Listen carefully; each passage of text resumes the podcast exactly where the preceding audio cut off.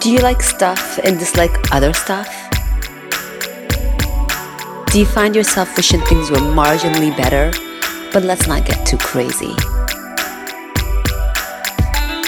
Join us. We're Democrats.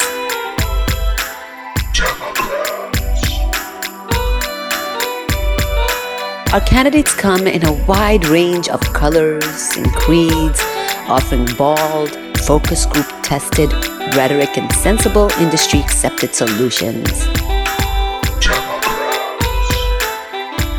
We're here for you to project whatever the hell you want onto us, as long as you're a corporate lobbyist.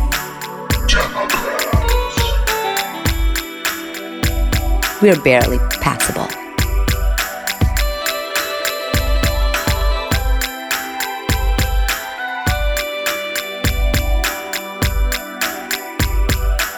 Now offering neoliberalism in white, brown, black, and Asian Pacific Islander.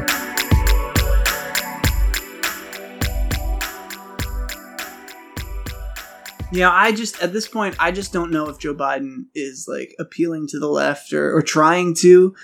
Like there was that little, there was a little bit of movement on the climate plan. Uh, he's like, you know, okay, maybe the maybe the threat of existential um, destruction is uh, will, will move me my timeline forward a little bit. But generally speaking, I don't really think that uh, the Democratic Party under Joe Biden. I think their their attitude is sort of "we won, you lost, get in line and, and shut up." I, I don't know if you heard about this, but the DNC has been holding some some platform votes. Uh, last week, it held some platform uh, votes, and with with Biden at the top of the ticket, they were predictably disappointing. Um, yes, they yes, were. Yes, indeed, they were. So it, it shook out like they voted down an amendment for Medicare for all. Uh, that that only thirty six people voted for it. One hundred and twenty five voted against it. Um, yeah, and and and this is th- this is remarkable. I mean, yes, obviously Biden is very outspoken against Medicare for all. He's pushing a single payer option, which he has been pushing since the beginning of his campaign. So uh, I'm even kind of wondering if that's even something that he would really push as president. But he did actually want a single payer option in let's let's not call it a single payer option. Let's ACA. call it let's call it what it is, which is a which is a government option. But it's it competes on the open market with with the with the private mean- plans, which inevitably Yeah, the the you know it's a market it's a market mechanism. It's not it's not really a government uh, tool. Yeah, I mean, a single payer option is saying, no, I don't want to abolish private health insurance. So therefore, I'm going to give progressives what I think they want, um, but I'm still going to basically maintain the same system that we have that is completely predatory and terrible. But here's here's what here's why this vote is just so ridiculous. I mean, it's 36 to 125. Um, the, the, the House Democratic Caucus, uh, 119 members are, are sponsors of the Medicare for All bill from the present uh, session of Congress. 119. That is way more than 36 versus 125. Um, over 60% of Democratic voters support Medicare for all. And that's only after a year of attacks on the program because Bernie Sanders ran on it as, as a presidential candidate. Over half of the country overall supports the program. It's it's insane. the the corporate arm of the DNC and the you know establishment arm of the DNC try to um, keep the rabble rousers from you know making too much trouble. It's not very democratic. It's it's very undemocratic, to say the least. you know and and that wasn't the only that wasn't the only amendment they voted against. Now now just just keep in mind okay? So as alex said medicare for all has more support in the house than is represented by this vote. Um, it's also got overwhelming public support uh, 69% according to the most recent polls. Majorities in both parties want this program. And on top of all that our for-profit healthcare system is falling apart around us. I mean, millions of people, millions have lost their insurance because of the COVID-19 pandemic. And And because it's tied to employer, right. uh, because it's tied to their employer. I mean, I think it's something like 30 to 40 million people have lost right. that. And I've spoken to I've spoken to doctors, I've spoken to nurses, and every single medical professional I've spoken to has told me that cost as a barrier to care is inherently makes it harder to contain this pandemic. So it's obviously the better of course. It's obviously a better plan. Medicare for all is obviously the direction. it we just blows my mind. It's like, okay, so so so um the the vote had roughly um 160 voters. Uh, imagine only 36 of those people had the courage to vote for a program that is it's patently obvious that that is the only way that we only way out of this predicament. This is Biden's Democratic Party, right? This is this is what that is. And and like say what you Mhm. will, you know, Donald Trump is a is an absolute disaster who deserves to lose this election.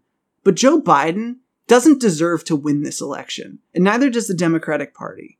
Neither side in this election is really, you know, for doing what is best for the people. And and who knows? Maybe when Biden gets in, he'll be he'll be malleable. We've talked to people who think he'll be a he'll be more malleable and amenable to the left. I don't see it right now. I think I think uh, Nina Turner probably said it best when she said it's like having to eat half a bowl of shit. Um, yeah, it's, It's a whole better- bowl it's shit better than bowl a whole shit. it's bowl of better than a whole bowl of shit, but you're still eating shit. At the end of it, your teeth are still going to have particles of shit in it. You're still going to be, you know, have that smear around your face and have to have to smell it. You'll never get that taste out. when you put it that yeah, way. it sucks. Yeah, I mean, I, I do think I do think it's worth saying, uh, you know, personally, and I think a lot of people share this, including Noam Chomsky, that yes, half a bowl of shit, especially in this age of all kinds of absolute sort of apocalyptic shit going on in the planet, half a bowl of shit is objectively better than a full bowl of shit. That doesn't In the mean short term. that and you know, and and Yes, in the short term. And that we, unfortunately, there's an election in 90 days, and that is the very short term. That is the most important term currently. Right. And the, but the long term we all know is that we miss our climate deadlines and we look back on this moment and we and we and we say rightly that everybody who put us in this situation deserves blame and and will and and and, and really will not be remembered very kindly. I mean, who's right we will write ultimately we will write the the, good news books. is ultimately there will be no one around to lay blame on anybody else. So. Well, eventually, but like there will be people who are younger than our generations who will be around and will happily and deservedly lay the blame at the foot of, well, I would say the They will, but you know, you know what's unfortunate is that we are going to get blamed too. It's going to be a blanket thing. It's going to be like, well, the millennials Yeah, let I mean, you this yeah, happen. well, it- the, they let the boomers. we were alive while the planet was still habitable. But listen, just to get back to, to th- these yeah, tell votes. us, tell us what else Um, happened, Alex. I, It gets worse even just with healthcare. So there was another vote for expanding Medicare for children and people over 55. Oh, so a very well. modest, a very modest. Yep, that was voted down. Um, so the, like the Biden campaign, they, they they did vote to support a public option, um, whatever that means. Um, then it means your um, health there were all kinds of other is still going to be calling the shots in DC. for for the foreseeable It means future. that your yeah. health care will still have to be rationed, and that people will die from shortages of things because they won't be able to afford their fucking insulin. I mean, this is this is the world that we're going to that we will soon be living in. It is a hellscape. But listen, it's not just healthcare. It gets worse.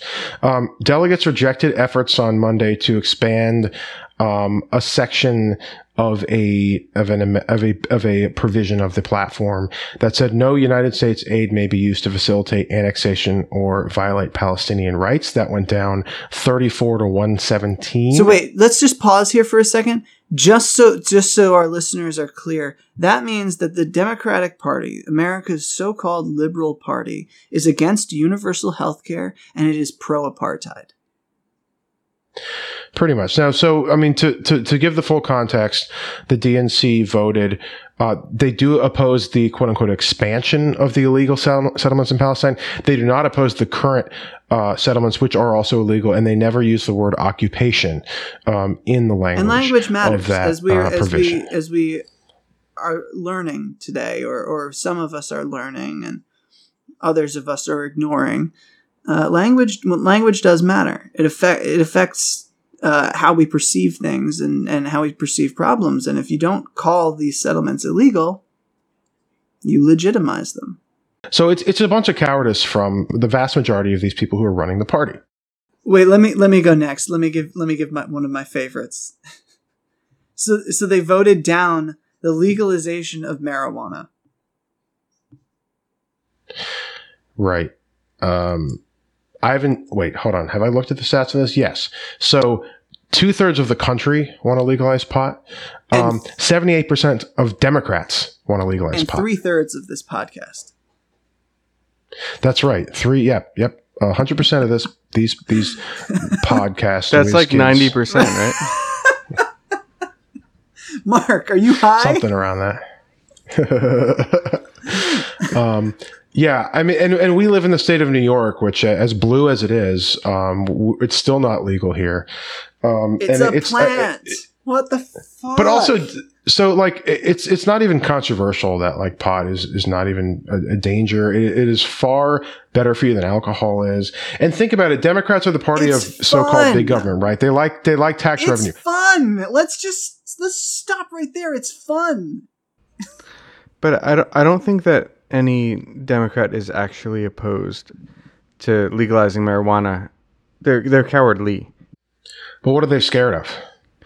Th- They think that they have this perception. I mean, ever since you know, like McGovern, that uh, America is this anti hippie, anti counterculture. Um, that there's a there, there's a core there, and that um, they're going to be on the fringe if they do something like uh, support marijuana legalization. Um, when they they haven't realized that they are the cent- the, the, they are the core now.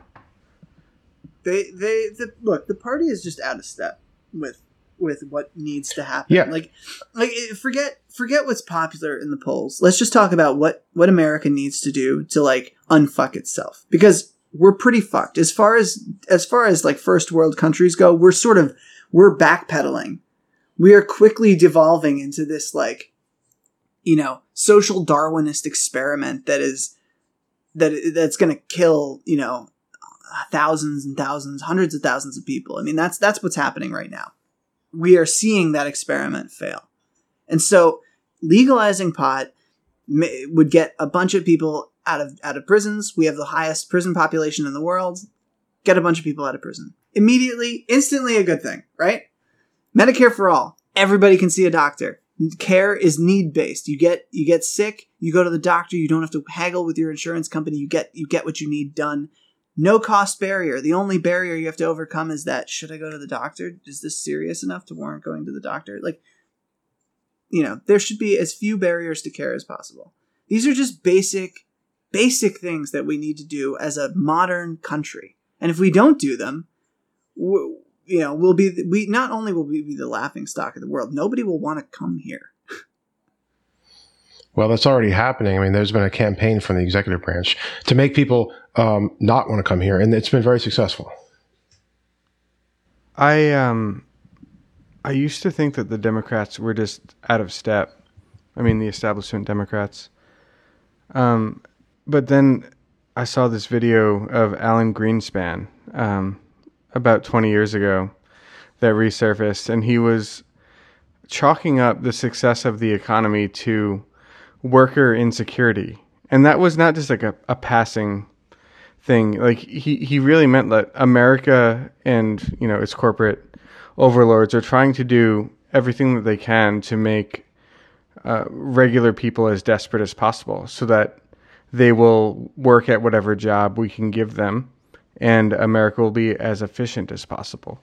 So I really do think now it's not just a matter of a simple matter of the Democrats not wanting to raise taxes, for example, to um, untie healthcare from your employer. I really think that the the leaders in charge of this party have a deeper motive, which is to keep people basically enslaved to their jobs. Well, right, because that's who's who. Who are their donors? Who who's who's paying for them? Greenspan was a Republican, just so you know. I think he was he he was chair of the Fed under Bush, right?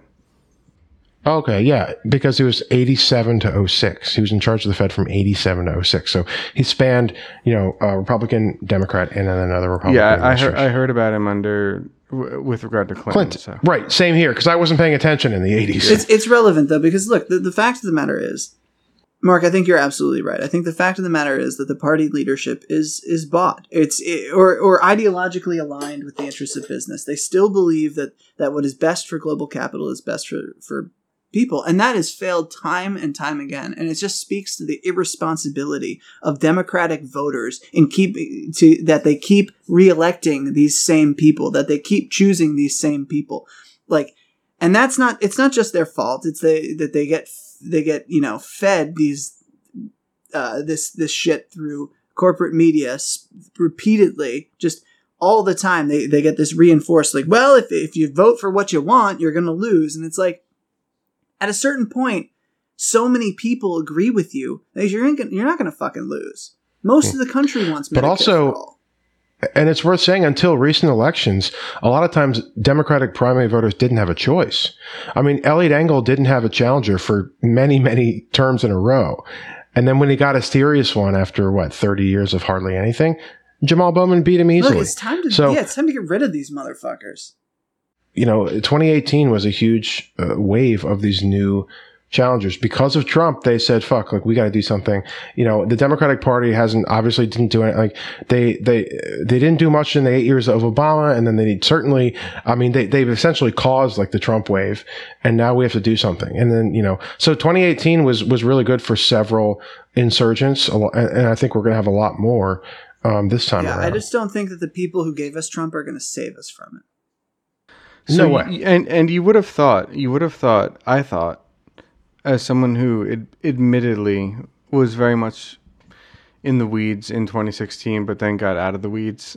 I, I really thought that Congratulations. that um that that and and and now back in the How'd weeds. you do it? Yeah. Um, Well, I thought uh I thought Darn. after 2016 like it was it was just agreed upon that that the the, the whole establishment the ideology there the um you know Hillary Clinton's entire power structure and and just that whole idea of doing things had been and campaign rebuked, strategy. fa- fatally rebuked you know We're going to try again, um, baby. a- And and um, I'm surprised now that uh, you know it's it's as in power as it has ever been, um, and it's frustrating. And it's frustrating.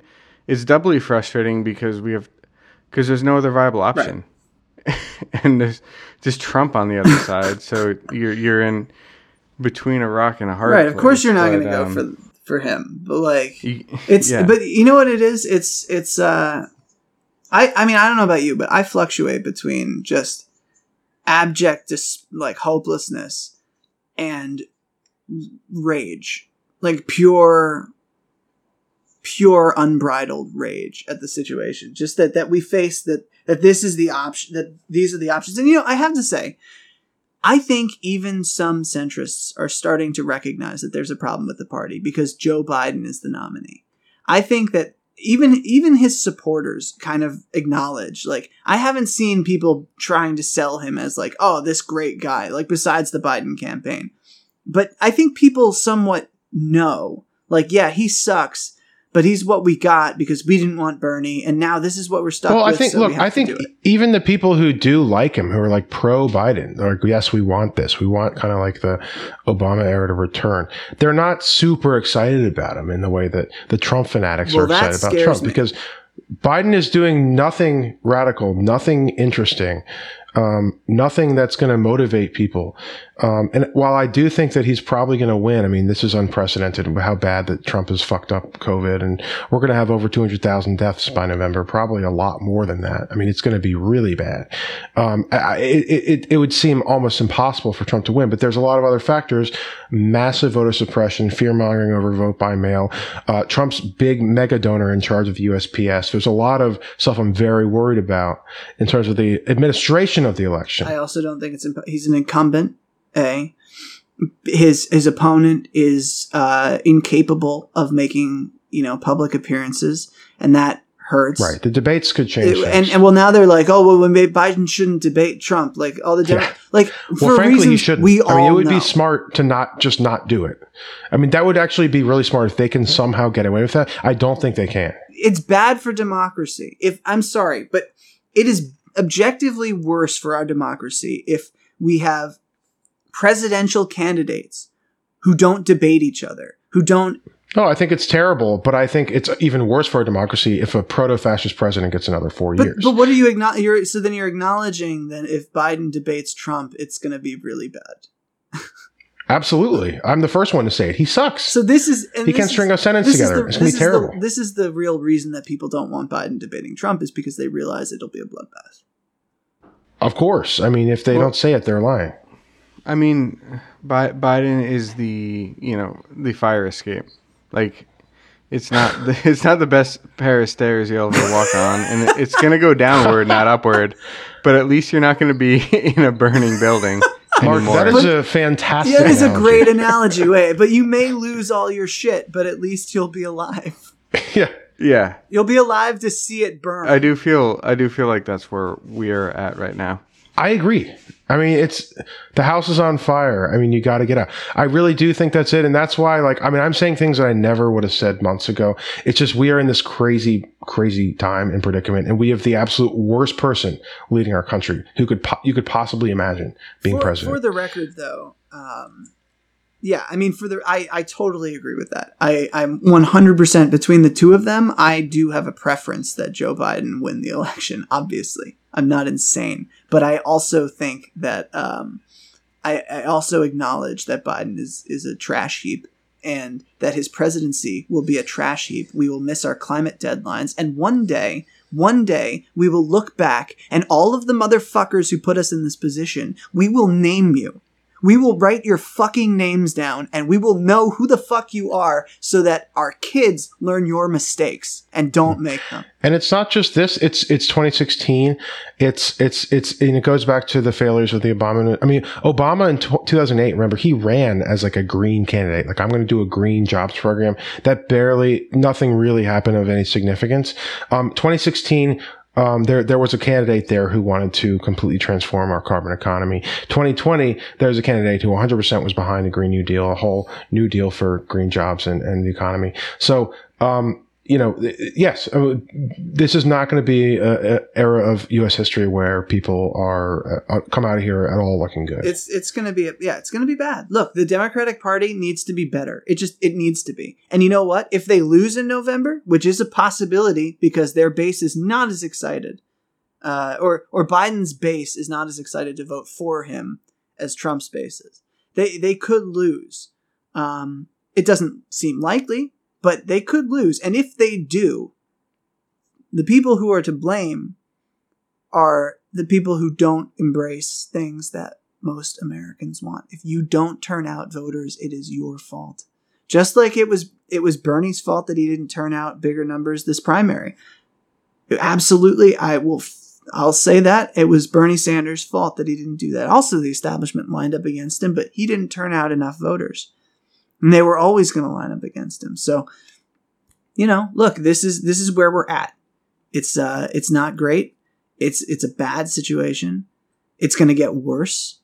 Um, we may get Trump out, but at but at that point, it's all hands on deck to hold to to make sure that Biden is either a one term president or goes along with the program, which I don't think he'll do. Hello and welcome to another episode of Gilded Age. As always, I'm Walker Bragman. I'm Alex Koch. I'm Mark Colangelo. And today we're going to be talking about the DNC and how fucked up it is. We have two wonderful guests uh, coming on today. Nomiki Konst, uh, a long term journalist and the host of the Nomiki Show, uh, a previous Bernie Sanders surrogate um, who has had a lot of interactions with the DNC, uh, as well as Brent Welder, a former uh, Democratic Kansas congressional candidate and a current DNC member who was just involved in these votes. We'll be right back. You know.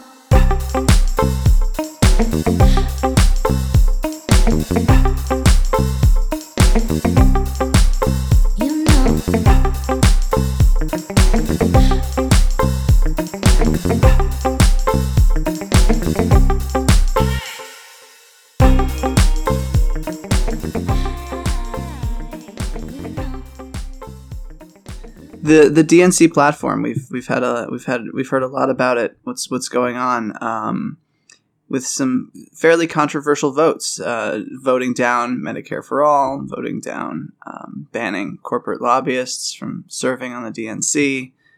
uh, and a number of other a number of other um, things. But I was hoping that that uh, you, uh, Nomi, and um, and Brent, that both of you could could sort of give us an idea, give our listeners an idea of how everything is sort of shaking out and how it's breaking down.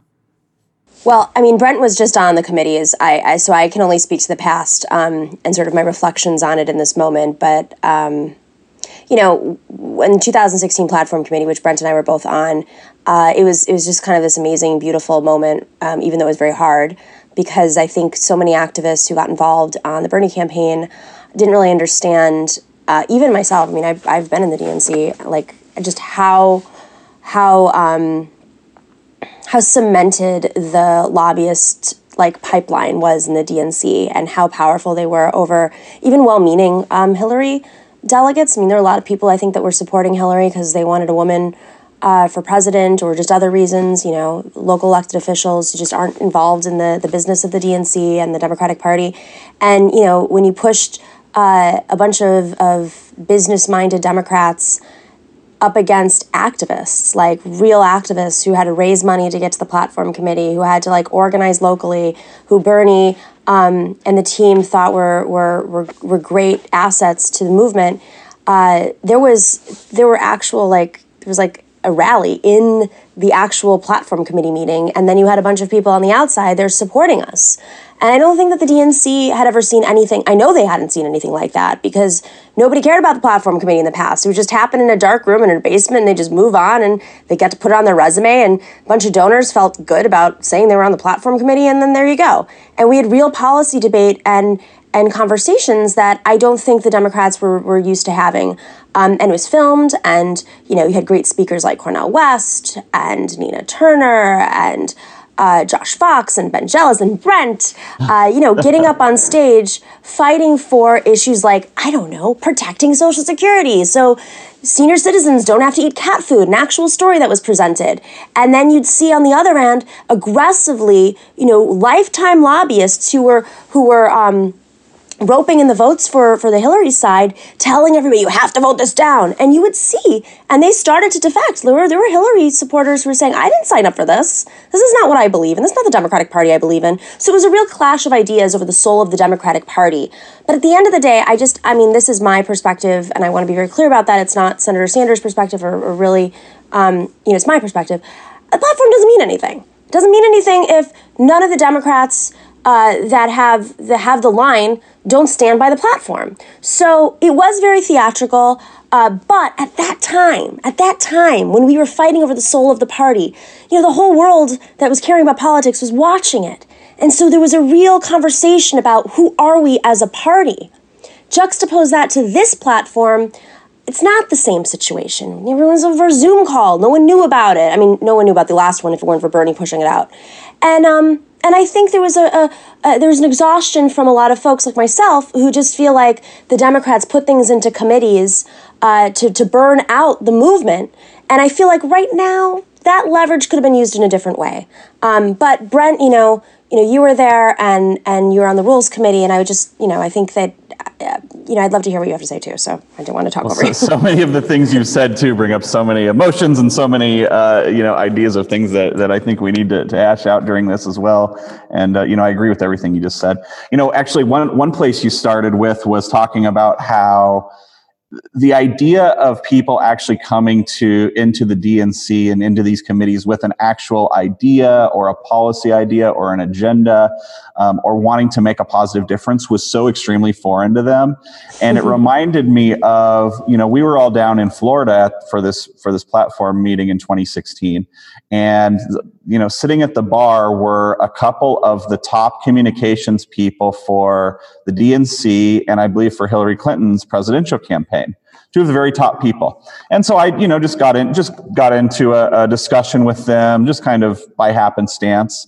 And, um, and, you know, I just, I just mentioned to them in passing that, you know, we, we had just come out of this big contentious primary between Bernie and Hillary Clinton. And obviously everyone knew at the time that there was this huge deep divide between the progressives and the establishment side of the party. And I mentioned to them that Cenk Uygur, who, you know, I've, I've been a, a paying member of the Young Turks for the last 10 years. I said, Cenk Uygur has endorsed Hillary Clinton. Um, obviously, he was a huge supporter of Bernie Sanders. It would make a ton of sense for Hillary Clinton to go on either the Young Turks or some other progressive media to talk about her campaign and her, you know, candidacy. And I said, yes, of course, you know, there's going to be some tough questions, but you can pick progressive outlets that the, the questioning will be very respectful and very honest, right? And I said, I think it'll give her a great opportunity to defend herself and, or even just, you know, proactively try to attract the votes of, of that huge, huge, enormous segment of voters that ultimately she lost and, and that cost her the election. But the, the thing is, the, my, the point of me saying this is, the faces and the looks that I got back when I said that to these um, communications directors for the DNC and Hillary's campaign, it wasn't even like disgust for progressives or oh my goodness how how crazy that would be. It was like they didn't even know what I was talking about. They Yeah. literally had not heard of the Young Turks. They were Yeah. like, "What's this Young Turks? Who's you know Cenk Uygur? I don't know. You know, I don't really understand." That was, and this was like right before the convention in 2016. And then Hillary doesn't, then she wonders why she didn't get a, large segment of the progressive vote and ultimately that that cost her the presidency. And now we have clown of the earth, Donald Trump. They didn't even know it existed. And um, that was the same thing. They, they had no idea. You know, I got up there and, and made an amendment to um, say that as a party, we stand for getting money out of politics. Uh, Nomi, who I didn't know at the time, um, jumped up and immediately, I believe, was the very first person. And she gave this amazing, articulate, impassioned speech in support of my amendment. Um, and then the first person that spoke in opposition to it, which was pre planned by the establishment, was literally a corporate lobbyist, okay, who got up and was going to explain to the National Press Corps in America and me and Nomi and everyone else why it was such a bad idea to get money out of politics. Well, at the and I promise I'll be quiet and let you guys get a word in edgewise in a second here. But like I said, there's just so much to talk about. I thought that was just maybe a stupid mistake. Like, oh my goodness, how could you be so dumb to have a corporate lobbyist be the first person to speak up in opposition of this? But then this year, I was on the rules committee and gave a very similar um, anti-corruption amendment. Literally, the first person they had speak was a corporate lobbyist. And during his speech, he was talking about being a corporate lobbyist. And I realized they don't see it as a bug; they see it as a feature. They really do. They and they think that it's convincing somebody by getting corporate lobbyists up there that are chock. th- This committee is chock full of them to get up there and say, "Oh, look at me! I'm such a nice guy. How could I be?" You know, it's it's unbelievable. So you know, that's that's just the beginning of where things stand. I think with the DNC. Do you remember what they said? Was their reasoning? Was it like we need to keep up with the Republicans or something? That's what I always hear. Is like, oh, we need to take the money because like we're going to be behind. You know, I think this time uh, uh, what they said was, well, oh, this this issue, this this is not the right moment for us to adopt the Sanders rule, right? I mean, it's literally the best moment. Like it it only happens every four years. There's this enormous election and this whole electoral process, and we're all together. Um, and my amendments were um, to to make what actually already exists a a ban on corporate PAC money to the DNC to make it permanent, and to not allow corporate lobbyists to serve on the DNC what further investigation do you have to do? And what ended up happening, and oh god, I mean, I'm sure maybe we can get into this later. I don't want to, you know, uh, but they ended up actually rigging the vote. One, Yep. literally rigging the vote, rigging Always. the voting machine, 100%, Yep. so that people couldn't vote on my amendment. Then they had a uh, this law this corporate lobbyist call for a motion to table the amendment, which was completely out of order because it was supposed to be during this vote where they weren't letting vote us, us vote because they um, rigged the voting machine. Luckily, they accidentally left my mic turned on because the whole thing was completely scripted, and so nobody would have ever heard anything from me on the live stream. The press wouldn't have heard from me or anything. They accidentally left it on, and I was able to immediately start protesting this, which led to a, a circum a series of events whoops, um, a series of events where ultimately, right when they were trying to adjourn the meeting, they had to go back and then do an up and down vote on this so at least we could get the establishment people on the record on the anti corruption amendment. So, so I guess I want to ask because both of you have have done this work to try to bring the the Democratic Party to the left, um, and to to varying degrees of success. But But just going over the votes that that have happened recently, uh, they voted down Medicare. As we mentioned before, they voted down Medicare for all. They voted to uh, against expanding Medicare to children and people over fifty five. Um, the they uh, rejected your anti uh, anti corporate money amendment. They voted against legalizing marijuana. Um, there's no fracking ban. So Eh, there's no and there's no there's no defunding the police. There's none of this. And and then of course you've got Biden who is against all of those things anyway, who's being advised by Larry Summers and now Ken Salazar, a fracking attorney. So my question is what what real success can the left claim? Is this party re- reformable or or is it like a you know a, a temporary uh, is it a temporary fixture that that maybe needed this time but ultimately also needs to be brought down? So when we were on the Unity Reform Commission, which um, for for those who, who aren't aware, it came out of the DNC in 2016 when uh, Senator Sanders surrendered the rest of his delegates to Hillary Clinton so that she could clinch the nomination. Because I just want to remind folks, Secretary Clinton did not have enough delegates to clinch the nomination at the convention, and it would have been a split convention, which would have caused a lot of floor fighting, which of course nobody wanted that uh, because they wanted to defeat Donald Trump. They didn't want that on on TV. You know, we saw how that's. I mean, there's history of that, uh, and it doesn't always bode well for anyone, really. Um, the left, the right, whatever. So. He, as a result, he um, negotiated a commission that uh, would change the rules of the Democratic Party and of the primary process, and it was called the Unity Reform Commission. And through that experience, I was one of the Bernie Eight, is what we called them, the eight people who served. Um, we were in the minority because Secretary Clinton technically had more delegates, uh, and and Tom Perez had three more. What I learned through that, partly because of just uh, having to delve into the rules, I was specifically on the party reform committee. In that, there were other committees like to reform caucuses, to reform primaries, to uh, to take on super delegates. But mine was specifically, and we all worked on these issues, but mine was specifically to reform the party rules. And I got really deep into the mechanics and interviewing folks. Um, and I did some of that when I was covering the DNC chair race as the TYT uh, correspondent doing that. But um, what I learned was that the mastery of the DNC is what exactly Brent just said. They play with the rules. They play with the rules against their own rules. They violate their own rules, and then they play. Um, they do essentially election rigging. They do uh, uh, stretch things out into committees and commissions so people don't care about it anymore. They accidentally forget to set up a why. I mean, there's some rules that are very simple, like all meetings are supposed to be public. I remember in one of the Unity Reform Commission meetings, we were backstage and um, backstage, we were in a conference room negotiating uh, some some important stuff. I forgot which resolutions, but some resolutions. And a reporter came in, a very smart reporter, and he goes, uh, yeah. And he was just sitting there watching us. And then finally, one of the staffers the DNC walked up and says, You can't be in here. And he goes, Well, you know, and he pulls out the rules book and he goes, Actually, all meetings are supposed to be open open to the press, open to the public. So there are these open rules meetings. They violate their own rules left and right.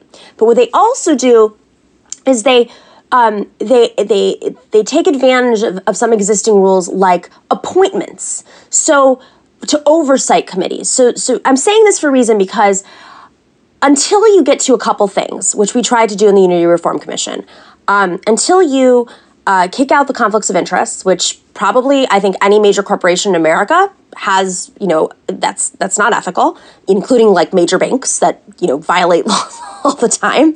Uh, conflicts of interest meaning lobbyists, consultants who do business with the DNC, do business with big candidates, presidential candidates. They're often put into positions uh, where they're not elected as DNC members, but they're appointed by the chair into oversight committees in which, okay, there are a handful of reformers, union leaders, but at the end of the day, the big chunk of, of the you know the big chunk of the executive committee, the rules committee, is made up of these folks who are going to vote in line with the chair's interests, which are essentially the uh, big business interests that, that control our DNC. So banning conflicts of interest, that was probably the thing that we were most aggressively attacked on, personally me. Um, uh, having a transparent budget, like a budget budget oversight where are we spending our money? How are we spending our money? You know dnc members don't know this. They run for dnc they think they're part of some sort of democratic process. But at the end of the day as dr zogby says a longtime dnc member they're just props. And then the third thing that i think it was really bernie's game but i you know i'll cautiously say i, I, I don't think was the right strategy was to, to, to ignore reforming the DNC, really reforming the DNC, um, because you because when you win the presidency, you get to choose the chair and kind of recreate your DNC. So right now, reform is held up because you have a couple of party rules that are are holding up progress. Party rules meaning the chair shouldn't be able to appoint anybody, and they're appointing all of the oversight committees, all of them. That's why I say these platform committees, and with all due respect, I know you're on the rules committee, are a waste of time because at the end of the day, we're outnumbered, number one. Number two, there are people there who have complete conflicts of interest who are doing the party rigging. And number three, they cycle in new people into the committee meetings that don't know the rules, so they don't know what to look for. They don't know. That thing you just told me, they did that in the, the Keith Ellison, Tom Perez uh, vote. Oh, suddenly the voting machines didn't work.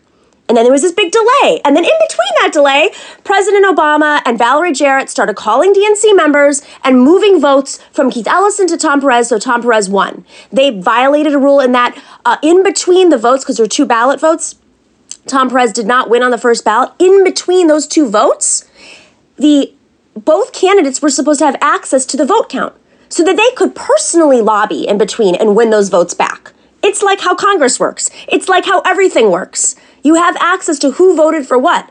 But the DNC staff said, "Oh, oh we didn't have time to uh, to count up the ballots, and we couldn't get those numbers." Well, you had like a year to figure that out. And it's like not like you have 50 staff members who are able to count 400 votes. Well, and, and I and if I can jump in on and just kind of uh, along those lines real real quick, uh, Walker, if that's okay. Um, you know, she brought up President Obama. So I actually, believe it or not, was one of the first staffers on President Obama's president first presidential campaign in the Iowa caucus, really, really early on. And um, you know, and I mean, this was 12 years ago. I, you know, hadn't fully seen the progressive light probably at that point. Um, and you know, worked my ass off to get him elected. And then sometime down the road, eh, you probably all remember this, perhaps. Um, there was a huge one of the huge data leaks, you know, email leaks, that kind of thing. And the, the most shocking thing that I've probably ever seen in my entire life, as far as politics and corruption is concerned, it came out that when after, I, I, believe it was either a month before Obama had actually won or like right after he won, but before he had taken the presidency, he, he or his chief of staff, I believe it was his chief of staff, got an email from Citibank saying exactly who they were to put on his entire cabinet and he literally picked all of those same people for his cabinet. Now, I mean, yes, corruption on the DNC committee is terrible and sounds terrible, but it goes so much further than that. It's it's it's laced through the presidency, the administration, Congress, both parties. Yes. So so I think then the obvious the obvious question then is is can this be reformed? It sounds like it's a giant mess and that we're not making, you know, we're ultimately not going to make the progress we need to make. And I mean, we've we've covered climate change on on this show pretty extensively in the last uh, for our last few episodes, and um, you know, given the deadlines that we face, just in terms of what our planet can support and what it what it can't, like, does do we have time to to worry about this party, or or is it is it beyond? Is it so corrupt, so broken, and so opposed? to basic things that we need that it, well, if, if I can just take a quick crack at, at that specific question, um, you know, and I was actually just on Jimmy Dore's show uh, a couple days ago. we know what he thinks. Yeah, exactly. We know what he thinks. um, and you know, and a lot of the things he says, I actually agree with. And if the point is that the, the party is completely corrupt and completely wrong at, at the top levels in the leadership, 100% agree with that. Here's the difference, Walker, and this is you know my perspective is that to me the Democratic Party is not the, the leadership, it's the people right? The people, the, the rank and file, the voters, the activists, the people of the party. And I've been a, a, grassroots organizer for, you know, probably 20 years at this point. I've run for Congress. Um, uh, you know, I'm an attorney. I've met with all these kind of people on all these kind of different issues.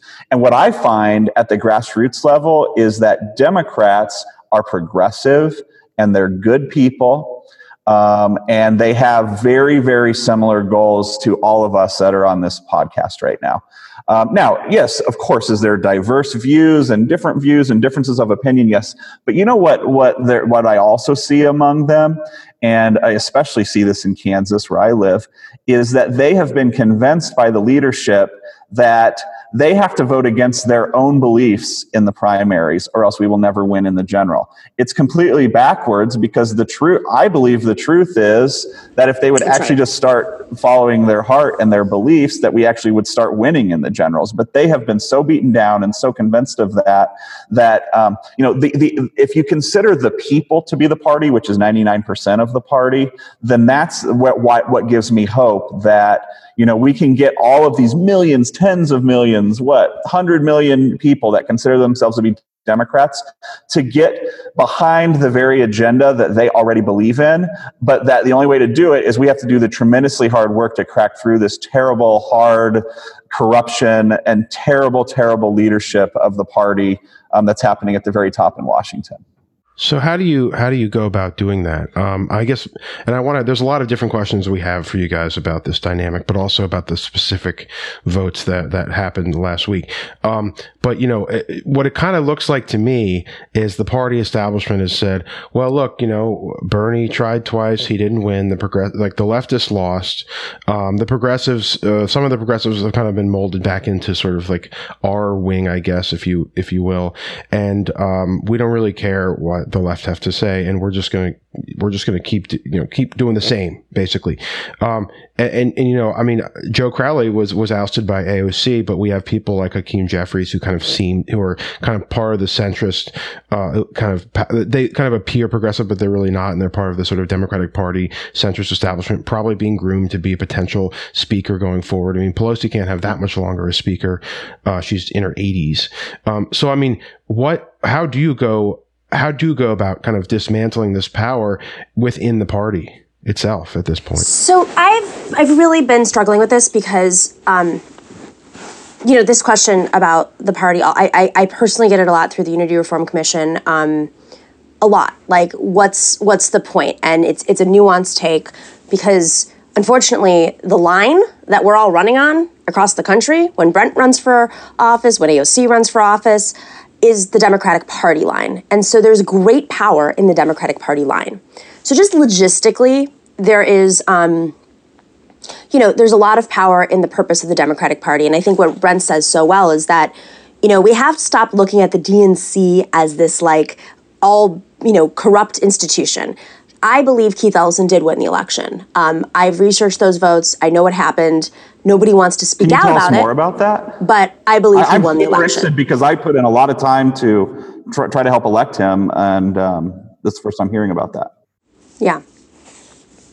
Yeah. Um, I mean, and this is ultimately the power that the Democrat Party has, and this is, I mean, kind of getting to my point about how we need to reform it, or not reform the party, but but but but really think about these things and not be so absolutist and get into the grooves. And this is what I really love about the work that all of you guys are doing. Alex, you've followed the money, you've broken down, broken down these committees, and that's really how we need to understand okay, well, who are these people that are pulling the strings? And when you start to see, oh, none of them are elected DNC members, you start to see that the DNC membership is actually upset about this. There is a divide that goes way beyond Bernie, goes way beyond Keith Ellison it has to do with people who worked very, very hard to get onto the DNC, raised money uh, to to buy hats to like hand out, you know, at their like state committee meetings, to just like real retail politics because they are Democrats. They don't understand the um, political industrial complex. They just want to see Democrats in office because, you know, they're in Republican districts or they're in states that have uh, completely been ignored by the Democratic Party and they want to take it into their own agency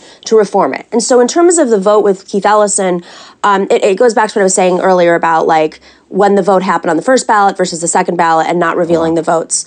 Um, you know, I talked about it a, a little bit on, on TYT, and I think this is really where we have to fight a little bit harder and stop stop with the Stockholm syndrome. It, enough. Like enough of like we don't want to piss off Bernie. We don't want to ruin Bernie's chance of, of running for president. We don't want to piss off this person. We don't want to do that. If some corruption happens, we need to get that out there. We need to tell people because they really don't respond well to pressure and exp- exposure I mean, I'm sure you guys have seen this when you do your reporting. They don't respond well. They shut down. They don't answer questions. Um, so I think you know, in terms of like moving forward, what is the point of this? What, how do we, uh, how do we operate in this world? Um, I think we have to be very strategic about our tactics. I and I, I am not a big fan of trusting institutions for support, and that means leftist institutions too, because they have their own agendas and they're often tied to money. So, you know, I, you know, I'll give an example of New York, and, and um, I'm probably gonna get flack for this, but sorry, I'm gonna say it. DSA won a bunch of seats in the assembly. Okay, they put a mm-hmm. lot of energy into these assembly races in New York. They won a bunch. Great, wonderful. There's too much on the line. The assembly is a supermajority we could have put our energy into places where we're actually going to make a difference. We have to be extremely strategic about where we run people, why we run people in these places. That's how the DCCC does it. That's how Emily's List does it. That's how all of these organizations do it to hold their power. They are very strategic. They're surgical about where they put their energy. And with all due respect to Bernie, I don't think the the leverage using all of his energy on these committees was the best use of, of energy. I don't know what the answer is. I think it's it's really maybe um, it was great about AOC knocking out Crowley was he was potentially the first he was going to be the Speaker of the House. Also, he he was that district, and I think locally this disrupted New York politics.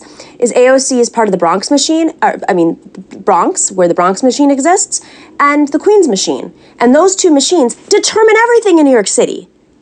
So that was a surgical, whether it was intentional or not, a surgical win, and it made a huge difference. So we Well, need to start Jamal thinking about Bowman this. went in and, and did a, he won in a neighboring district. Um, he beat Eliot Engel this time around in 2020, and now he's been inducted into the squad. So he's the first um, cis man in the squad. Uh, I wonder if I wonder if they'll add another uh, couple members. I guess it depends on what happens. Um, but um, can we just step back a little bit? Because I I don't think we've given our listeners a really kind of an overview of, first of all, like what was going on on Monday, and then uh, kind of also we've talked about there's a lot of lobbyists, um, corporate lobbyists uh, as DNC members, but the DNC is many hundreds of people, right? So, I mean, who else are? Well, I guess like what percentage would you say are lobbyists, and, and what other kinds of people are, are part of the DNC who vote in these membership, you mean? The DNC Yes. membership. Yes, the membership. So there are 437, 36, I might be off by a few, members of the DNC. Um, then there are appointed members, right? And so, uh, like, and they're based on committees. So you have every state has a set of members that get elected, and then there are committees like the executive committee, for instance, that are all appointed. Uh, there's the you know the DNC sitting rules committee, which is separate from the convention rules committee. Don't want to confuse people. It's weird. It overlaps, but it's not the same.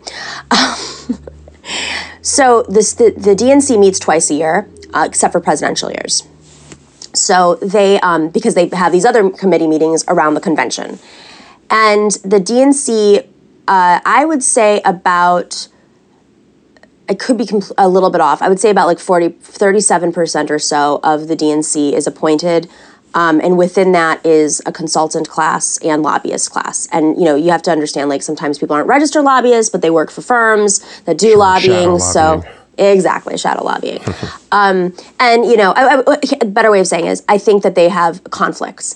Now, aside from that, within the membership itself, the, the elected membership, there is probably like maybe 10% of folks that are also lobbyists and consultants, but have run. So, you know, there's a reason why we put forward this ban conflicts of interest uh, resolution and they went so aggressively after us. Um, because it would really disrupt the makeup of the DNC and the power of the DNC and how it was structured. Also, would would shift how superdelegates were. You know, a lot of people were very attached to the idea of superdelegates. You know, fighting that. But if we had just changed a couple of rules, superdelegates wouldn't have been an issue.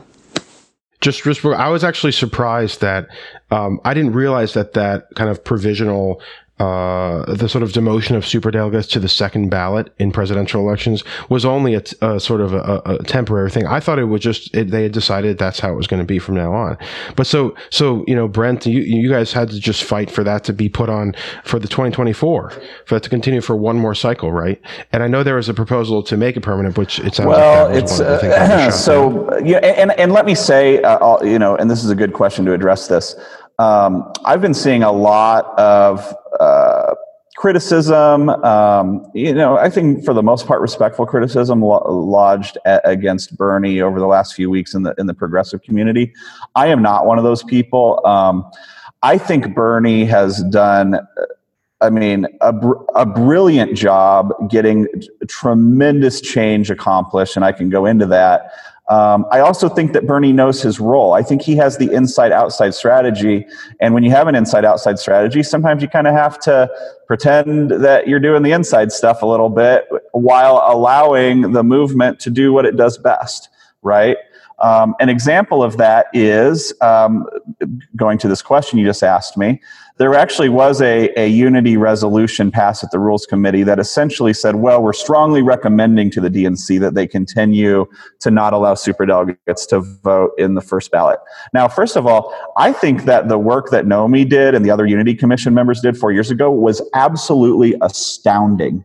Astounding shocking that a, a, what ultimately was a losing presidential candidate was able to get the establishment to dramatically reduce the, the rigging of, of elections for the democratic nomination for president to me it was astounding and literally the only reason we accomplished it was because bernie sanders had not only the courage to run against the clinton machine but the vision and the courage to run on a completely bold, super bold progressive platform. Believe me, I was an activist for, you know, 10, 15 years, whatever it is before I ran for Congress. And I know the pressures once you're, once you're running for Congress and you're thinking about how am I going to put this coalition of votes together to, to actually make sure I can get in and try to make a difference. You know, it, it really does make you think, well, should I really go so hard or should I really say it this way that I have been saying it? And I noticed that Bernie always said it bolder than I did. And I thought I was being pretty damn bold. And I was here in Kansas, you know, running as a progressive. Um, and so I think I think Bernie has done a tremendous job. I think he's using the inside outside strategy in the most brilliant way it's ever been done. And I actually, um, you know, uh, you, you, some of you have probably heard that as part of this unity um, resolution this time around, the Bernie campaign people started calling Rules Committee members and asked them to drop their resolutions. Okay. I actually helped organize a rogue um, meeting of the committee members after the official Bernie one. And what I said to them is this I said, come on, folks. I said, Bernie's, um, Bernie's agreement his deal was they're going to do the unity resolution and they have to ask you to withdraw your amendments. That doesn't mean they want you to withdraw right. your amendments. Now, I'm not saying I'm not saying anything out of school because this hasn't been told to me by them or anything, but to me it was completely obvious. I said there's a big difference between him not wanting you to go on and talk about, you know, gun control or $15 minimum wage or Medicare for all or anti-corruption and having a deal that that passes this really great you know rule that that lessens the the corrupting influence of superdelegates and as part of that deal he has to ask you to drop your amendments. And I said, your role, your responsibility now is to say no. And that's exactly what I did. I, you know, and I was super polite about it. I respectfully declined. And guess what? The very person, mm-hmm. you know, one of the, t- you know, the, the top guy probably in Bernie's world, Jeff Weaver, called me after the, um, the rules committee. And when I, and when I checked the, uh, the, the vote count, he voted for my, my anti-corruption resolution. Um, so I just want you know people to kind of think about this in a way of I really think Bernie's playing chess, not checkers here, and I think he you know has accomplished so much. People didn't even know what Medicare for all was before he started running. Fifteen dollar minimum wage did not have nearly the, the momentum. But Brent, it's it's it the the agreement then is to extend something that was already accomplished in 2016 to 2024. Right. Like like it seems it seems like we're like falling back into the typical democratic I'm I'm so sorry. My cat is going insane in the background. I don't know if you can hear it, but she's we can hear we it. Don't, we don't hear it. Okay, good. Um, she's been yowling COVID times and, and like throwing around a, a mouse and in in uh, I guess protest of of not being paid attention to. Anyway, um, they're needy. Sorry. so fucking needy. Um, so, so yeah, uh, but it, it does seem like like uh, the left may be falling into this um, role that Democrats typically play, which which is where the Republicans keep making you know progress and they're fighting constantly to preserve the last thing that they yes. won, and that doesn't seem like a viable strategy. Again, like we have we have maybe a decade to avert some of the more catastrophic effects of climate change. And we've already got catastrophic climate change Yeah. built in. So this this party, it's like it it seems like the establishment is on like a power trip where they're doing all of this stuff to preserve their preserve their power. And yet they use that leverage very when they actually govern they they, they don't use it for for things that we really need. I mean i i don't think the democratic party has accomplished anything very like big um, or comparable to to like the great society since the great society i mean nothing nothing nothing even comes close to that scale like the affordable care act was a, a heritage Civil Rights Act. plan. Well, yeah, but that's part of the the Great Society. You have Yeah. the, you know, you have all of these the civil rights legislation. But Yeah. that was the, like the last time the Democratic Party seemed to believe in doing big things. um, and and so we face these problems. I, I guess what I'm getting at is we face these problems that are so big, and and require such immediate action. Like they're obstacles. They're standing in the way of that. Yeah. Um, and at what point? At what point do people who are involved with the party just say, you know what, you guys, um, like you're not, you're not working with us, so we're going to actively work against you in in a way that you know you don't recover from.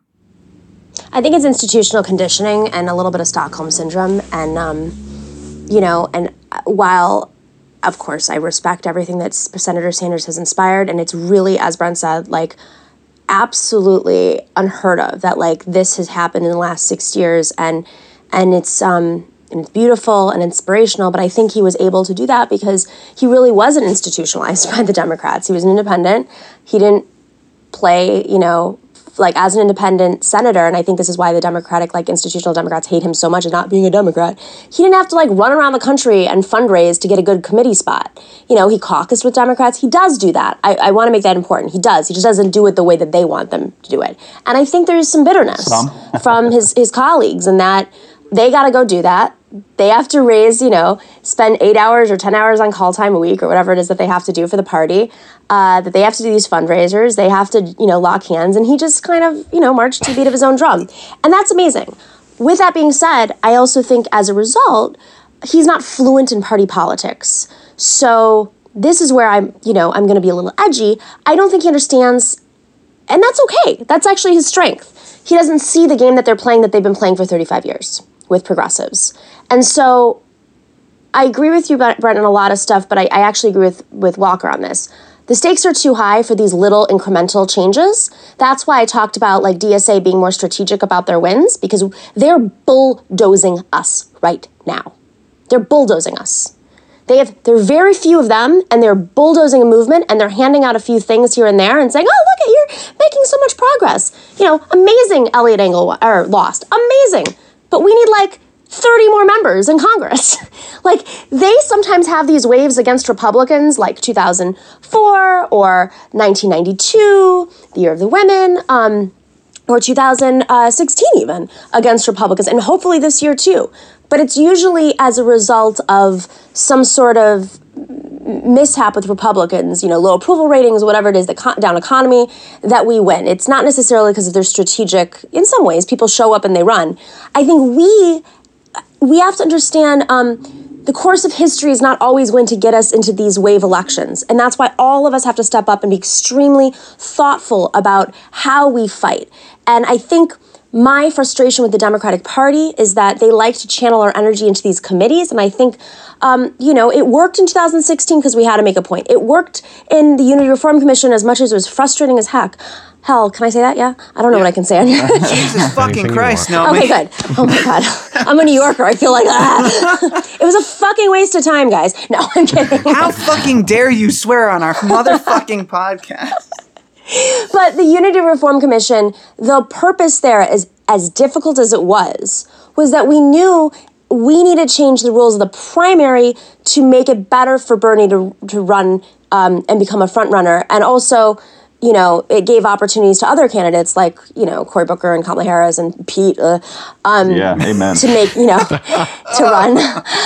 Um, but afterwards, I'm just like, wait, wh- wh- why are we doing this? Why is our energy going back into like he- this is this is Joe Biden's party now? Like it is absolutely Joe Biden's party. It's not Bernie's party anymore. They're giving us mean, these it's the committees. same party it's Yeah. been for several decades. right basically. Exactly. and, and, and it's it's it's not gonna it's not a party that's going to deliver on meaningful climate Well, if I could just It's- piggyback on, on what Nomi's saying, because she brought up another idea that's been like, r- r- r- I love doing these podcasts because things that like roll around in my brain for weeks on end get to come out. Um, you know, she she was talking about the progressives using the same uh, strategic, uh, you know, strategies um, that the establishment is using. We absolutely need to do that. And one thing I really want to get across to progressives is we need to be way better at the politics that we're doing. And what I mean, and not not by giving up our principles, by just being better at the nuts Yeah. and bolts of how to run these elections. Okay, the reason that I was able to, um, you know, to have such a, I think, very successful congressional campaign in the state of Kansas on such a bold progressive agenda, where I came this close to being elected to Congress, was because I had come from before the uh, working on establishment campaigns, the, the, some of the best campaigns that have been run. Obama's campaign, I had you know other other establishment campaigns, and I used their own tactics against them. Right? I didn't. I didn't sell out my principles. I didn't take corporate PAC money, that Yep. kind of stuff. But I did. Like for instance, first thing I did when I started running was make an enormous list of not only all my friends, family members, colleagues, friends, other organizers I knew, but also made a list of people who happen to be progressive and have made big donations to candidates. And I sat down, my ass down for eight hours a day for you know 16 months and called them and raised the kind of money that I needed to run TV ads, to have a big professional field operation, to do more mailings than anyone in the race. And I would have won, except for, you know, because of my politics, the last three weeks, um, dark money came in against me to the tune of a million dollars, 700,000 from Emily's list and 300,000 from a group called Ending Spending. Um, but, you know, I still, yeah, yeah. ending Um, spending wow that's, Right, that's some right, that yeah. is some Because they're running out of money. They're just deciding to spend all their in money. The primary. this was in the primary. The last three days, ending spending spent Oh, three hundred thousand dollars against me, saying that I was too liberal for Kansas. They not only did like full on TV ads everywhere, um, online social media ads everywhere, robocalls, text messages, literally 2018. And then my, you know, uh, corporate Democrat opponent ended up narrowly winning. I, I had been up by 14 points in the polls um, just a few weeks before that. Sharice Davids. That's right. Yeah.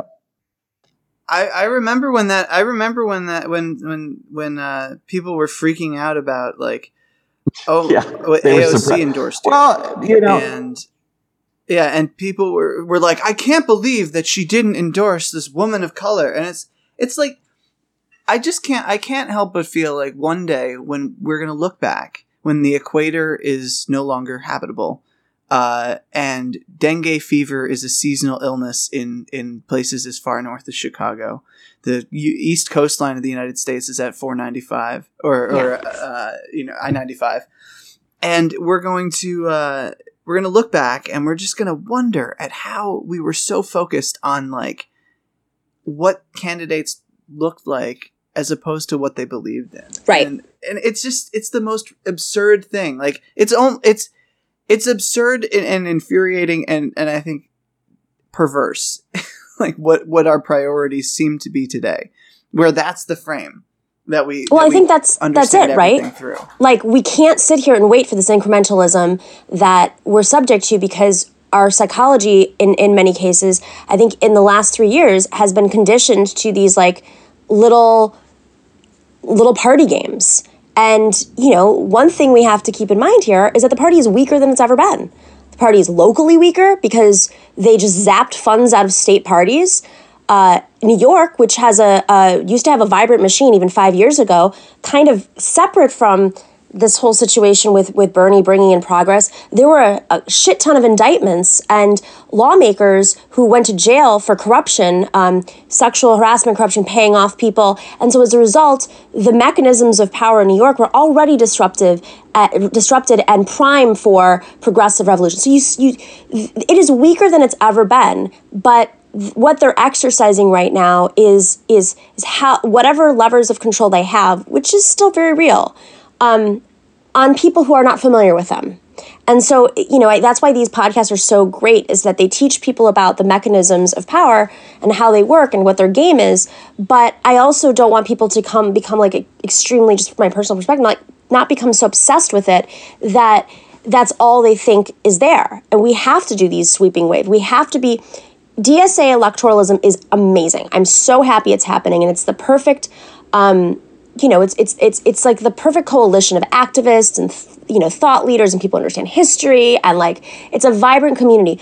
But I think the electoralism of the movement really does have to be surgical in a sense that you can you can like like chess, right? You could take out five, uh, you know, five pawns, or you can take out two knights, a queen and then eventually the king in one move. What do you want to do? And AOC was one of those taking out a bunch of people in one move. So, in terms of, of, of just um, just one thing I wonder about going back to, to the platform and, and how mm-hmm. um, not only did did they vote down Medicare for all, but they also voted against legalizing pot, which is overwhelmingly popular among all parties. Uh, Both uh, of these so things I'm, are overwhelmingly popular. Yeah. A new poll found that sixty nine percent of Americans support Medicare for yeah. all. Yeah, and the polls are, are, but yeah, I mean, consistently for several years. I mean, like over half of the country, at least fifty percent or more, supports Medicare Medicare for all. Over 60% of the Democratic Party does. And that's after a year and a half of attacks on Medicare for all because yeah. Bernie was running for president.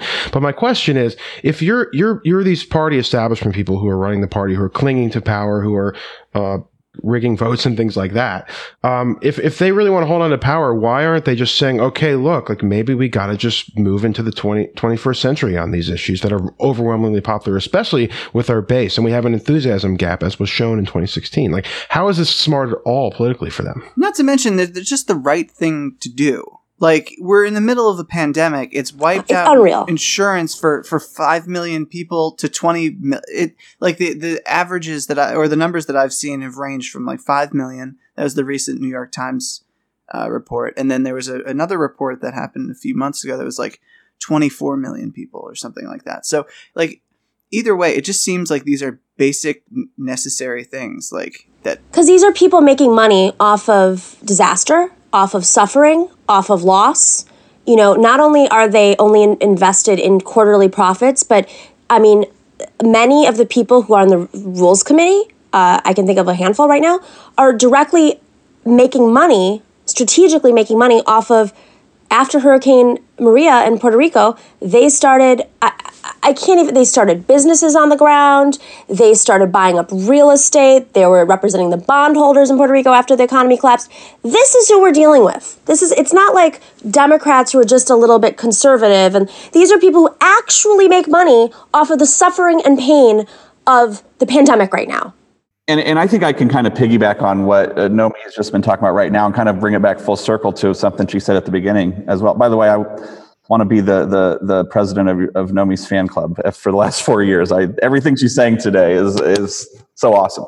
Um, but anyway, um, you know what what she's saying about Thank who you. cares about the platform, who cares about this rules committee, the party is is weak, completely weak, probably weaker than it's ever been. All of that is completely true, right? Um, and she's actually had more more time with the DNC than I have, to the extent that she's been a committee member. I've just been on a couple of these committees, and um, but the, the, the reason that I think these specific committees were important and the fact that Bernie was able to put people like Nomi and others on these committees was because it's some of the only times that progressives get taken seriously or even are listened to at all by everyone else, whether it's the mainstream press, which then yeah. turns into the mainstream voters. Like I said, they, they didn't even know what the Young Turks was. How, how insane is that? How many millions of, of followers do they have? Billions of views, right? They didn't even know who, who it was. And um, so the party is super weak. And if we spend a lot of time worrying too much about who's actually on this specific DNC national committee or this subcommittee or that subcommittee, that's absolutely the wrong thing to be worrying about. But to the extent that we can use it as what's going on in the DNC is symbolic of what's going on in Congress and in the, the actual presidential administrations, which this is one of the best opportunities we as progressives have to make that case. That's, you know, I think the most important part of all of this. Yeah, I agree. I think you're you're spot on, and and and it's exciting because I think progressives are also learning through us. Like while these committees are frustrating, and I have my objections in terms of leverage and energy and all that. Um, progressives are learning through these committees, are learning through these conversations. So even in a local party, they're aware of what's to come. Um, they, I don't think half the people, I don't think the DNC would know about I know this for a fact that the elected DNC members, like members of the DNC, not elected officials, wouldn't even understand some of the problems in the DNC had it not been for the 2016 election, and that's what led to the first chair vote in ever um, with Keith Ellison and then debates about it and people who didn't support Bernie Sanders getting up, like Ray Buckley, and talking about how he's an executive committee member, who never, he's the chair of the New Hampshire party, saying he had never seen a budget before. He opened up that conversation, but it wouldn't have happened if we didn't have progressives in the room highlighting these things. And so we learn through these experiences. We're just not learning fast enough. And I think that's where I, I sense Walker's frustration is that, like, climate change is real, a pandemic is like in our face, and uh, lobbyists are just like out of touch and don't understand the suffering or don't care about the suffering of most Americans.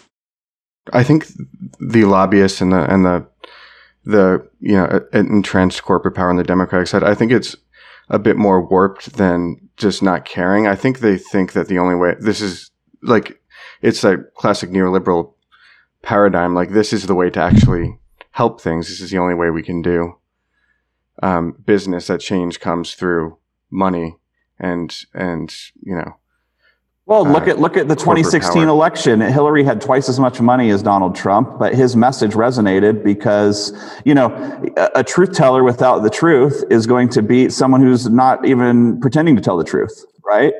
Um, and so, all the money mm. in the hmm. world, all the literally like mm. endless amounts of money That's that we had, didn't do a damn thing, and she lost to the least qualified person in the United States, uh, who is a complete clown and a complete jackass, and who now is our president. Right. I, I really thought after 2016 that we were not going to. I did not think we'd be here again in 2020. It is. It's supremely frustrating. I I wonder how the dynamic changes without if it wasn't Trump on the like literally an existential threat on the other side because um, a lot of a lot of what I get, I'm sure a lot of a lot of what you everyone here gets is people saying, you know, any energy spent fighting the Democratic Party is just enabling um, you know, this horrible existential monster to get reelected. So, wh- you know, why are you spending your time doing that? Which I think well, they the, say that every misguided. But. They say that every four years. I mean, I was I was on John Kerry's presidential campaign from yeah. the very very beginning of the Iowa caucus, and believe me, George W. Bush at the time, when we were in the middle of the Iraq War, he was uh, rightfully probably called, you know, all kinds of every name in the book. People said that he was murdering people, all this kind of stuff. He was demonized just as much as as Trump is now. Um, and it happens literally every single time. Yeah. And so, um, you know, the the strategy, the way we've been doing it, isn't going to work. Uh, along with what you just said, where you thought the 2016 campaign was going to change everything, I I and I don't consider myself to be very politically naive in general, um, but I was certain after Donald Trump got elected that there was going to be this like enormous sea change among Democrats to realize that this strategy that we've done time and time and time again of trying to push through a, an establishment centrist and, and because that's the way way to win a, a presidential election. I was sure that after we lost to Donald Trump, of all people, um, that finally it was going to, I naively thought finally that's going to wake everybody up. Um, no, it, it really felt like a death blow. I thought that Hillary was like, okay, so she's got to be like the Mitt Romney of the of the party, like you know, not right down to their insulting, you know, large swaths of the population, but like like she's got to be like the last gasp of this old establishment. But it turns out that she was the john mccain. She was the she was the the figure that they'd had in their back pocket for years who they knew that they would run one day. And then that when that day came like it it just didn't work out. Yeah. Um and so you know the the republicans um they could have gone full full like Sarah Palin Tea Party after that, but they didn't. They ended up picking Romney next, who was sort of a more I guess centrist Republican, and he ends up losing. So I mean, there it's it's somewhat frightening. I see I see a lot of troubling things with uh, what's going on with Biden. I know he's kicking ass in the polls right now, but the excitement gap amazing. between between Trump and Biden is is a real thing. Um, and I just saw I just saw something about how you know swing voters are sticking with Trump largely. Um, in, in in and that's that's you know that's dangerous. But Mhm. I don't know So- how accurate that is, though. I mean, I- what I've, the polling knows? I've seen is, is not the this is not the case. I, I looked at at this time polling in 2016 versus now. And in every state, Biden is doing marginally better than Hillary Clinton, except Florida, where he's doing a lot better. But in Wisconsin, he's actually doing worse than Hillary. One, one thing to keep in mind, though, and, and I agree with you, they did adjust the polling quite a bit. Uh, they made a lot of poll. I mean, a lot of big polling com- newsrooms and realized that they were not assessing the data. I don't know if you guys remember this. After 2016, they had like massive reassessments and how like the polling was just so skewed and wrong. And actually, if you look at some of the polling in 2006, the signals were there two weeks before. I just just talked to somebody who was in a newsroom, an executive there, and he was like, it just wasn't sexy. Like there was that was where the groupthink came in, and like all the cable news networks were, uh, you know, in denial. I mean, I I remember being advised on, so I was still I supported Hillary Clinton in the general election. Um, you know, I live in New York. I can do whatever I want, and I did whatever I wanted with my vote. But when I went on air, make that very clear. Did you vote for Stein? I did not. I wrote somebody in. Uh, ooh, breaking news. Oh no. but I did go on air on election night and say that Hillary Clinton, um, I was advised to say, uh, all the talking points on Hillary Clinton winning and running the best campaign ever and strategy and you know, and I get the clips every once in a while. Someone in the right wing is like, "Don't listen to this lady. This is what she says." But that was everybody was told to say these things when you're a panelist on air, and people don't understand that's groupthink that gets into the brains of the journalists who went to the same schools as these people, who don't go on the ground, who've never been to Kansas, or if they do, they go in and out. Imagine So if they would have taken the money they Gonna say- spent oh, on that absolutely. amazing victory stage and, and spent it in Pennsylvania. You know, I mean, you know, you know, Walker. Um, you mentioned Mitt Romney and John Right. McCain, and I, I was up knocking doors in the Iowa caucus for Bernie Sanders this time around, and um, and there was a talking point that I used that was the most successful of anything I've ever found as far as convincing, you know, a, a Democrat to vote for a progressive candidate. And I want to share that with you guys because you guys are all great progressive thinkers and your listeners are as well. And, and that is this I said, every single presidential election in my adult life, the more centrist candidate has lost the election. Okay. Um, and let's start going back. So, you know, I turned 18 in, I think it was 1999. So the first election was 2000, where Gore was considered the more centrist between the two. He was the Southern Democrat.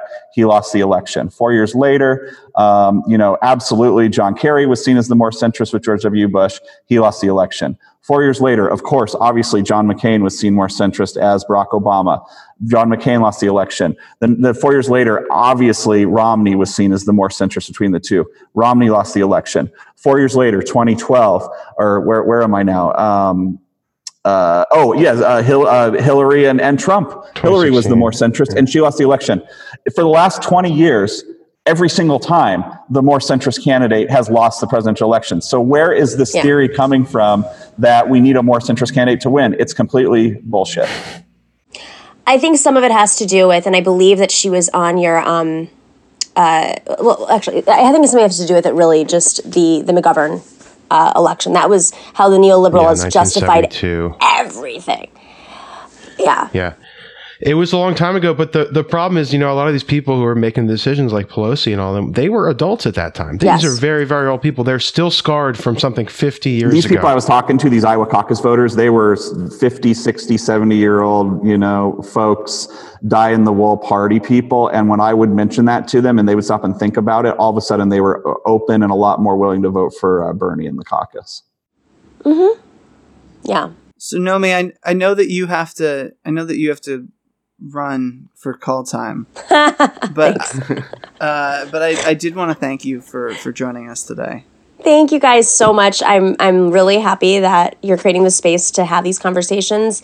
Um, they're they're not always the sexiest, but I think everybody on this call makes it interesting. And you know, it's and we need to have these conversations about strategy. And I, I'm I'm really grateful that you guys uh, focus on in on this and for your hard work on you know these committees brent this was not an easy fight and i'm really grateful to you for for standing up and standing up for really the root cause of all this which is the money in politics. And alex you've been alex and walker you guys, i mean just your the whole team here you've gotten so good about getting to the root of money and breaking down these extremely complicated strategically complicated designed to confuse people um, structures.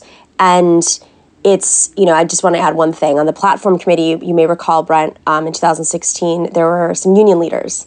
And there were a couple union leaders who were with hillary but were aghast as to how some of the stuff was happening. And i remember one of the union leaders without naming names came up to me and he goes i've been in unions for 45 years of my life. I have never seen any vote run this way before in my life. There are some shenanigans that happen in union halls you know, 45 years, you can imagine what kind of shenanigans would happen 45 years ago and how much people get in trouble. He's like, I've never seen anything like Well, what's happening in the And, DNC. and my final word will be this: it will So- be disagreeing with my hero Nomi. I think everything. I think everything about this conversation has been completely sexy. So thank you guys so much. well, yeah, That's because you're a lawyer. It's it's Gilded Age, folks. It just always seems to be that Hey, way. let me, if I can throw and ask people to go to my Twitter account, brentwelder.com, at, at Brent Welder. I always forget to put in a plug of some sort. At Brent Welder. I just wanted to ask you both one last question, if I could. It's very quick. What leverage does the left really have at this point? If Biden looks like he's going to win. Um, it looks as though uh, that that's what's going to happen, and and the you know in the past the only leverage the left has really had is the credible threat of withholding their their ballot. Um, so, but what? But that might that probably won't make a difference this time. So, what? to me, the uh, only leverage, or really virtually the only leverage we have, is we have to win primaries. We have to win elections. That's literally the only leverage. I am not, unfortunately, a believer that you know all of us going out outside the the Biden White House and holding signs or making calls to co- corrupt Congress people is going to do a, a damn thing. Um, we absolutely need to win elections, and the only way we can really honestly do that is to start, you know, picking the right level to run it. And for a lot of people, that's a very low level of government, uh, school board, city council, whatever it may be. In a small town, maybe mayor, that kind of thing. Or if you have some more political experience, maybe make a run for Congress. I mean, you know, I my first run ever was run for Congress, but but we have to start winning these elections. We have to because that's the only way we're going to get power. I just don't think that any amount of lobbying in a corrupt system is going to do any good. Um, I think our leverage, there's three things. Number one, uh, journalists like yourselves continuing to break down this process and name names and really, um, you know, expose the special interests because I think they don't they don't handle it well. Um, for the most part, they're not used to the light being shined on them. They like operating in the shadows, and I think some of these folks, um, you know, uh, when they're when they're involved in the process of picking a, a vice presidential candidate like they don't like being uh, exposed for why they're choosing that person or what interests they have in choosing that person. So that stuff is really good reporting and unfortunately as we know journalism is in crisis uh, and and those who are reporting on this process it's, it's very um, hit piece oriented and you know even the kamala hit piece that went out this week i was just like oh man you know, it, it was it reeked of hit piece, and there could have been some very good quality journalism done around the vice presidential picks, but unfortunately, uh, it went sensational. Um, so number one, exposing the players and really calling them out. Number two, uh, I think that it's not about this primary. I think it's afterwards. There's nowhere to hide uh, if Biden is elected because suddenly they're in office. Um, I'm sure they're going to pivot and say that like the left is working with the right in attacking Democrats, and we need to protect the Democrats. They'll, always say that, but at the end of the day, Trump can't be their cover anymore. Um, they're you know, and, and I think it will reveal that there are a lot of Democrats who, uh, I think in the pri- primary process we saw that there are a lot of Democrats who don't love Biden. Um, and we're looking for something else and maybe just had a bad taste in their mouth from 2016 and didn't support Bernie. But I think that there's a real opportunity for us to coalesce uh, for the well-meaning Democrats and the left to pressure, you know, our, our existing lawmakers. And um, number three, uh, numbers and time. You know, somebody told me, a, a very well-respected uh, on-air host told me recently, Nomi, stop stressing out so much. They're all going to be dead in five years. Well, I mean, it's just a fact. Come on, guys. Like, Kissinger's still alive. I don't know how Henry Kissinger's still alive. It's oh insane. Some people are are that robot. evil though, that like the, the evil just can't die. But Yeah. no, no, you're right. I mean, the, people are going to have to age out, but but but we'll see what the next generation of of the establishment is going to look like. but they're not as sharp. I will. I can actually say this: the neoliberal elders also didn't groom the next generation very well because as much as we're like, oh, Hakeem Jeffries and all these people are like, they, they need constituencies the way that the boomers had the boomers, and they're like Gen Xers. They just Pete did not have the constituency of the the the millennials and and Zoomers and some of the Gen X. Um, he had a very small constituency, and it was extremely focused on Iowa, and everything was dependent on Iowa to blow up. But at the end of the day, that was not a sustainable model. So I really do think that the numbers and time are, are going to work to our advantage. But the problem is, is that like simultaneously on that graph, you have climate change and the pandemic just like eating us. So I don't know where that Yeah, goes. that's the thing is, yeah, I did a visual for those listening.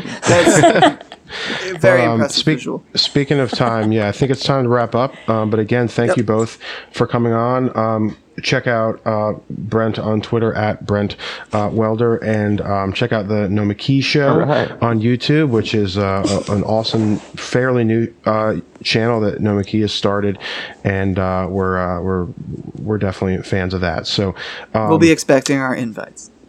oh yeah, I'm doing. Oh, oh wait, can I pitch this now? Actually, Walker. I should do this. wait, wait. We are doing a DNC special. I don't have all the details Oh. yet, but um, DNC and RNC. We're going to do five days every single day in the morning. We're going to do a show um, covering the previous day and like what's to come. So I would love to have all of you on. I was thinking about it, like, oh, guests that we need to have on. So you are welcome on the DNC special um, and That'd RNC if you maybe really the care. Would love to. I'll bring my cheerleading uniform and everything. Well, thank you guys so much for all the work, amazing work you guys do, and you know, the, the having the, these conversations, uh, I think, is really you know the most important thing of all because I really do believe that power starts with concentric circles, right? You just keep growing out and out and out and out um, until we have a majority, and, and we're on our way. So, That's right. Well, thank you so much right, again, you. and uh, y'all take care out there. Thanks, guys. Take care. Thanks. All guys. right, bye.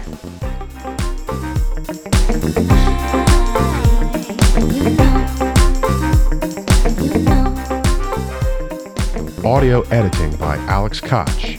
Original music by Direwolf.